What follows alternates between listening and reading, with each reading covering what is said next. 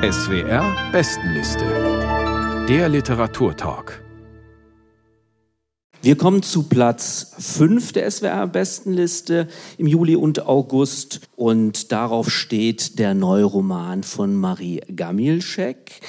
Das ist eine Autorin, die 1992 in Graz geboren ist und mittlerweile in Berlin lebt, wenn ich das richtig mir gemerkt habe. Daniela Striegeln, die Protagonistin des Romans ist eine Meeresbiologin, Luise heißt sie, und die beschäftigt sich mit einer speziellen Quallenart, nämlich der Meerwalnuss. Warum ist Luise so fasziniert von diesem merkwürdigen Tier?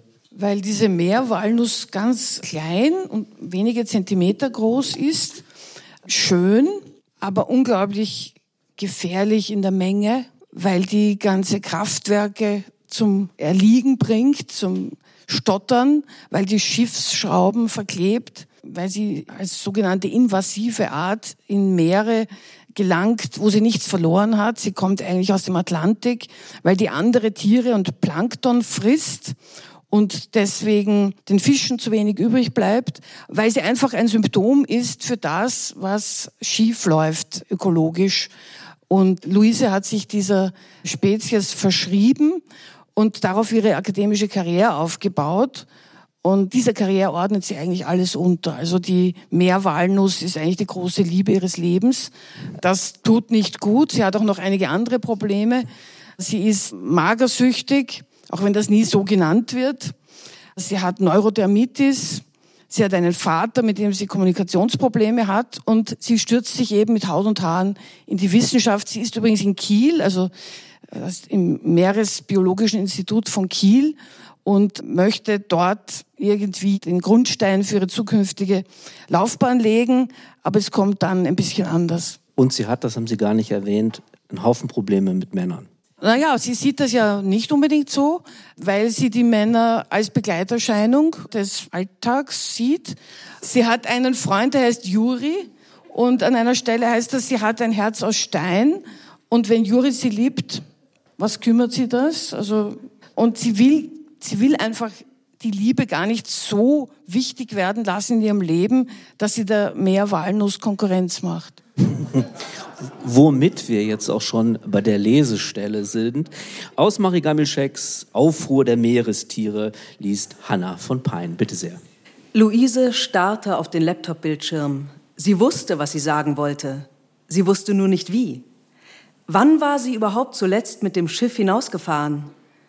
In einen Strudel der Papers und Vorträge war sie in den vergangenen Jahren geraten. Sie sprach auf einem Kongress in Kopenhagen, und saß eigentlich schon im Flugzeug nach Marseille, unterhielt sich mit einer Kollegin beim Sektempfang und war in Gedanken im Labor. Kam Luise von einer Reise zurück und betrat ihre Wohnung, erschrak sie davor, dass die Anzeige der Mikrowelle und die des Fernsehers die gleichen Uhrzeiten anzeigten. Diese erstaunliche Gegenwart der Dinge, von der sie unmöglich teil sein konnte. Luise legte schnell ihre Sachen ab, und verabredete sich für den gleichen Abend noch übers Internet mit Männern, die Simon, Ali oder Mark hießen, manchmal auch Benjamin oder Diego. Luise traf sie in einer der kerzenbeleuchteten Bars in der Innenstadt, in denen man Wein aus großen Gläsern trank und erzählte von ihrer Doktorarbeit, mit der sie sich international einen Namen gemacht hatte. Von ihren Reisen natürlich und den Anfragen, den Aufträgen, den Kongressen, den Vorträgen, es reichte für zwei Gläser Wein, für das dritte ließ Luise sich nach Hause einladen. Und schon hatte sie das Gefühl, wieder die Zeit ausgetrickst zu haben. Sie fühlte sich von Welt in der Welt, mehr als an allen fernen Orten, die sie besucht hatte und an deren Namen sie sich nicht mehr erinnerte. Es gefiel ihr, wie leicht die Männer zu beeindrucken waren, Sie trug schwarze, kurze Kleider, von denen ein Träger wie ein Nebensatz von der Schulter rutschen konnte, wenn sie den Arm auf den Tisch legte. Auch Juri hörte ihr bei ihrem ersten Treffen interessiert zu. Luise erzählte und bemerkte gar nicht, wie er seine Haare mit einem Gummi im Nacken zusammenband, aber plötzlich saß ihr ein anderer Mann gegenüber, der auf die dünne Goldkette um ihren Hals schaute und fragte, und was machen deine Eltern? Luise fiel keine Antwort ein. Sie schämte sich für den Träger ihres Kleides und ging nicht mit ihm nach Hause. Sie traf ihn wieder. Sie erzählte ihm von der Meerwalnuss, diesmal nicht, um ihn zu beeindrucken, sondern um ihm zu beweisen, dass es ihr wirklich nicht um Titel und Einladungen ging, sondern dass es für die Welt wichtig war, von diesen Tieren zu erfahren und zu lernen, wie sie sich so massiv ausbreiten und selbst im schlimmsten Gewässer überleben konnten. Juri schwieg dazu. Verstehst du denn nicht, sagte Luise, da ist ein Aufruhr in den Ozeanen, von dem niemand wissen will. Anna von Pein las aus dem Roman Aufruhr der Meerestiere, erschienen im Luchterhand Verlag und das Buch steht auf Platz 5 der SWR Bestenliste im Juli und August. Vielen Dank. Jutta Persson, wir Menschen, meint Luise an einer Stelle, sollten doch gefälligst von der Körperintelligenz der Meerwalnuss lernen. Warum eigentlich? Ja, die Meerwalnuss ist für sie so faszinierend, weil die im Grunde ein Kollektiv bildet. Also die hat natürlich Schwarm- und Körperintelligenz, so sagt sie das, glaube ich, auch mal in dieser Doppelung. Ähm, sie frisst ihre Kinder, wenn es drauf ankommt, wenn es ums Überleben geht. Das bringt ihr nicht unbedingt Sympathiepunkte ein bei Nicht-Forschern oder Nicht-Biologen. Aber Luise wehrt sich immer dagegen, dass man das so vermenschlichend sieht. Also sie möchte eigentlich diese Trennung zwischen Mensch und Tier schon aufrechterhalten. Das Interessante ist aber, dass sie selber das immer wieder unterläuft. Also sie hat eigentlich auch so eine Faszination für die Meerwalnuss, die vermenschlichend ist. Und ich glaube, sie hat eben diese Kommunikationsstörungen, von denen Daniela Striegel schon gesprochen hat, und sieht halt so ein Gebilde, eine Wesenheit, was nicht mehr vereinzelt ist, sondern was so ineinander übergeht. Also sie sieht, sie interpretiert in dieses Konglomerat Meerwalnuss ein Zusammenleben, das nicht so traurig vereinzelt ist, sondern was eben so einen Zusammenschluss ermöglicht. Letztlich vermenschlicht sie dann dieses Wesen auch ganz ungemein. Ja, also wir haben jetzt schon gehört, dass dieser Roman sehr unterschiedliche Erzählfäden hat. Es gibt einmal die Geschichte von Luise, es gibt so eine, ich würde mal sagen, körperphilosophische Ebene, sicherlich auch eine meeresbiologische. Es geht um den männerdominierten Wissenschaftsbetrieb, es geht, wir haben es auch schon gehört, um das komplizierte Verhältnis zum Vater. Die Frage ist nur, entsteht daraus denn wirklich ein sinnhafter oder ein guter literarischer Teppich, Dennis Scheck? Wie würden Sie das beurteilen? Sagen wir so, die Lektüre von Marie Gammelschecks Aufruhr der Meerestiere hat mich an eine Bemerkung von Frank Schätzing erinnert, der Autor von Der Schwarm, einem Roman über den Aufstand der Meerestiere in der Tat, der mal sagte, wenn ein deutschsprachiger Autor, eine deutschsprachige Autorin Michael Crichtons Jurassic Park geschrieben hätte als Thriller, dann wäre die Thriller-Handlung, hätte daraus bestanden, dass ein Velociraptor einen Forscher in die Wade gebissen hätte. Und das wäre sozusagen der große Plot-Turning-Point gewesen. Mehr an Action wäre da nicht zu erwarten gewesen. Ich hätte so gern mehr über die Meerwalnuss aus diesem Roman erfahren. Stattdessen geht die Protagonistin dieses Romans zurück, die Luise, zurück in ihre Heimatstadt Graz in ihrer Heimatstadt Graz, wo Peter Glaser mal sagte, wo die guten österreichischen Schriftsteller für den Export hergestellt werden. Nämlich Peter Handke und Co., das stimmt.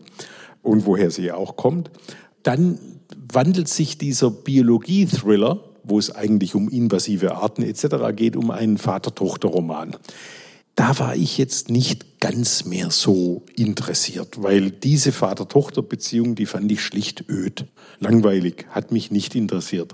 Die Autorin vermochte es nicht, mich durch ihre Schilderungen dieser Kindheit mit dem Bruder und so weiter, der Vater erleidet einen Herzinfarkt, sie wohnt in seiner Wohnung, bei der Stange zu halten. Das fand ich ein bisschen Graubrot. Andererseits, wissen Sie, meine Kindheit war geprägt von Pausenbroten mit SZ-Schnitten. Zwischen dem Graubrot gab es schon Schokolade. Also dieser Roman enthält Passagen, die ich ganz hinreißend finde. Das ist die Schilderung des Tierparks, das ist die Schilderung eines gemischten Forschungsvorhabens zwischen einem Tierpark und einer Uni, das ist die Meeresbiologie. Nur die Familiengeschichte fand ich so öd. Also halbe, halbe. Tut mir leid, manchmal ist das Leben komplex. Vielleicht untersuchen wir noch mal die ästhetische Ebene ein wenig. Ich dachte zwischendurch, der ganze Roman ist wie so eine Qualle, wie so ein Glibbertier. Frau Striegel, ist das vielleicht der Schlüssel für diesen Text? Also ich glaube, es hilft, wenn man sich vor Augen führt, dass sie keinen Thriller schreiben wollte. Also die Stringenz wird das man ist hier... dir auch zweifellos gelungen. Mit anderen ist Worten, das. Ding ist langweilig wie Graubrot. Ich würde das eher so sehen, dass es nicht unbedingt darauf ankommt, Wadenbisse oder schärfere, dramatischere Dinge zu inszenieren, sondern es gibt diese Ebene der Politik, sprich also das Ökologische. Und dann gibt es eben die Ebene des Wissenschaftlerromans. Und der Wissenschaftler ist in diesem Fall eine Wissenschaftlerin, was die Sache zuspitzt. Und dann gibt es die Frage nach der Motivation für diesen merkwürdigen Ehrgeiz, den sie hat und vor sich selber auch immer wieder tarnt als Engagement, als reines Engagement. Und ich finde, dass sie das auf eine ganz faszinierende Weise mischt. Also für mich ist es nicht langweilig und ich würde auch nicht gerne mehr, ich weiß jetzt eigentlich schon mehr über die Meerwalnuss, die Nemiopsis leidi, als ich je wissen wollte. Also das reicht mir eigentlich schon. Ich finde es interessant, wie zum Beispiel dieser Vater, der Biologielehrer war und als Biologielehrer offenbar sehr faszinierend seine Tochter damit angesteckt hat, aber zu Hause ein Pantoffelheld und ein Schweiger, der sich immer mit den Aquariumsfischen unterhalten hat. Jetzt aber mal ehrlich, ich meine, Entschuldigung, der Typ ist langweilig. Ja, genau. Und zwar in einer Homer Simpson-artigen Art von langweilig. Also über den möchte ich nicht mehr erfahren. Dann lieber mehr Meerwalnuss. Ich glaube, was man da noch Haben Sie wieder eine mittlere Position? Nein, ich habe noch eine andere Ebene diesmal. Wichtig ist, glaube ich, bei dem Roman wirklich, dass das so ein Crescendo gibt. Am Anfang steht da mal ganz lapidar der Satz, Luise war eine Insel. Und die Frau ist natürlich, die hat was Verbissenes in der Art und Weise, wie sie sich abkapselt und in ihrer Forschung so einnistet. Das löst sich aber alles auf. Also vielleicht war das ihre Glibber-Assoziation, was den Roman betrifft. Also es gibt schon da so eine sprachliche Ebene, die finde ich auf eine gelungene Art und Weise so immer mehr so dieses Zerfließen andeutet. Also es gibt auch plötzlich mal so Ebenen, die gar nicht mehr real sind. Sie führt da ein Interview mit einem Zeitungsmenschen und sagt, total absurde Dinge. Man weiß aber nicht, ob sie die wirklich gesagt hat. Also es gibt da plötzlich so einen gleitenden Übergang in was Imaginäres. Und das war das, was mich an dem Roman wirklich beeindruckt hat. Vielleicht schauen wir uns mal die Erzählperspektive noch mal etwas genauer an, denn wir bleiben ja die 300 Seiten über komplett in dieser Welt von Luise. Ist das nicht auch irgendwann auch ein Erzählproblem? Die ist sehr eingeschränkt. Sie haben gesagt, sie ist sehr fokussiert auf die Meeresbiologie. Verbissen. Verbissen, ja. Ich habe so auf Seite 150 mich schon gefragt, jetzt möchte ich mal wissen, was die Leute über Luise Ja, aber denken. Luise ist ja in dieser Verbissenheit wird sie ja ausgestellt. Also, dass wir in ihrem Kopf sind, heißt nicht, dass die Autorin uns vermitteln will, dass das, was sie sagt und wie sie die Welt sieht, die richtige Art und Weise ist, sondern uns wird eigentlich antrainiert, skeptisch zu sein. Und alles, was über den Körper geschrieben wird, das finde ich auch sehr gelungen. Also es geht immer ums Verschwinden und ums Mehrwerden. Also sie beobachtet Männer im Fitnessstudio und sagt, da geht es darum, dass der Körper mehr wird. Sie selber hungert nicht sich zu Tode, aber sie hungert auf gefährliche Weise, um weniger zu werden und sie beneidet die Qualle um ihren flexiblen Körper. Also es gibt im Detail, gibt es einfach sehr genaue Beobachtungen. Es gibt übrigens noch diesen anderen Vater, nämlich den Zoodirektor. Und zum Schluss gibt es ja, fast sowas wie ein Happy End, ohne es jetzt irgendwie zu verraten. Was mich überrascht hat, weil normalerweise solche Frauengeschichten mit Neurodermitis und Magersucht ganz schlecht ausgehen. Da, Moment, da stimme ich Ihnen absolut zu. Was mir an dieser Figur der Luise ein bisschen Bauchgrimmen bereitete, im Klappentext steht, Luise ist klug. So, also Luise ist Wissenschaftlerin, alles okay. Aber im Text steht dann, ich bin auch nicht sonderlich klug. Das kann ich jetzt ohne Bedauern sagen. Und offen gestanden, mein Einwand gegen dieses Buch ist, mir ist diese Protagonistin ein klein bisschen zu dumm. Jetzt muss ich jetzt ganz ehrlich sagen, die lebt in ihrer Blase, wir alle leben in unserer Blase, ich auch. Aber Luise liest im ganzen Verlauf dieses Romans nicht einen Roman. Luise geht nicht einmal ins Kino, Luise geht nie in die Oper, nie ins Theater und das hat man dann eben davon. Dann wird das Leben echt fad und langweilig. Und genauso ist es halt auch in diesem Buch. Das meinte ich mit eingeschränkter Perspektive. Naja, ich würde es so nicht sehen. Also dumm finde ich zu hart. Wir wissen nicht, was sie sonst Eingeschränkt. nee, call it Aber- by any name. Aber was, was wirklich Es fehlt was. Außerdem, das ist ja jetzt quasi die Figurenebene, die wir da betrachten. Entscheidend ist eben, was die Autorin daraus macht. Und das ist eben so eine Art und Weise, wie dieser Körper so zwischen zwanghaftem schmäler und kleiner und dünner werden changiert und auf der anderen Seite eben dieses quallenmäßige sich verbreiten im Grunde sich ersehnt. Man sieht es zum Beispiel auch an solchen Szenen, in denen sie Yoga-Übungen macht. Das fand ich großartig. Also sie performt dann so Skorpione und was man da so eben macht, wenn man fortgeschritten Yoga kann. Und das ist aber für sie eine Art und Weise, diesen Körper zumindest kurzfristig zu verlassen oder sich in was anderes zu übersetzen. Und dann ist im Grunde ganz egal, ob diese Figur in der Oper war oder nicht, sondern dann hat einfach die Autorin das klasse geschafft, Bilder dafür zu finden, wie diese junge Frau halt leidet. Klar, also die ist nicht glücklich, aber das ist ja kein Kriterium dafür, ob der Roman gelungen ist oder Nicht nicht. glücklich bin ich auch. Aber mir mangelt es in diesem Text auf die Länge an Ideen. Also ich merke schon, da kommen wir nicht zu einem Konsens und das ist vielleicht auch ganz gut so. Es ist vielleicht wie bei den Quallen. Man schaut fasziniert hin, aber ein bisschen eklig bleiben die Viecher einem.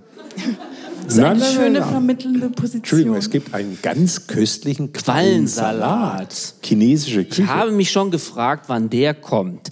Also, das war der Aufruhr der Meerestiere, der neue Roman von Marie Gamilschek, erschienen im Luchterhand Verlag, Platz 5 der SWR-Bestenliste im Juli und Aber August. darf ich noch mal nachtragen, den nächsten Roman dieser Autorin werde ich mit Sicherheit, mit Vergnügen zur Hand nehmen. Also weil mein Interesse an dieser Autorin ist absolut geweckt. Danke. Thank you.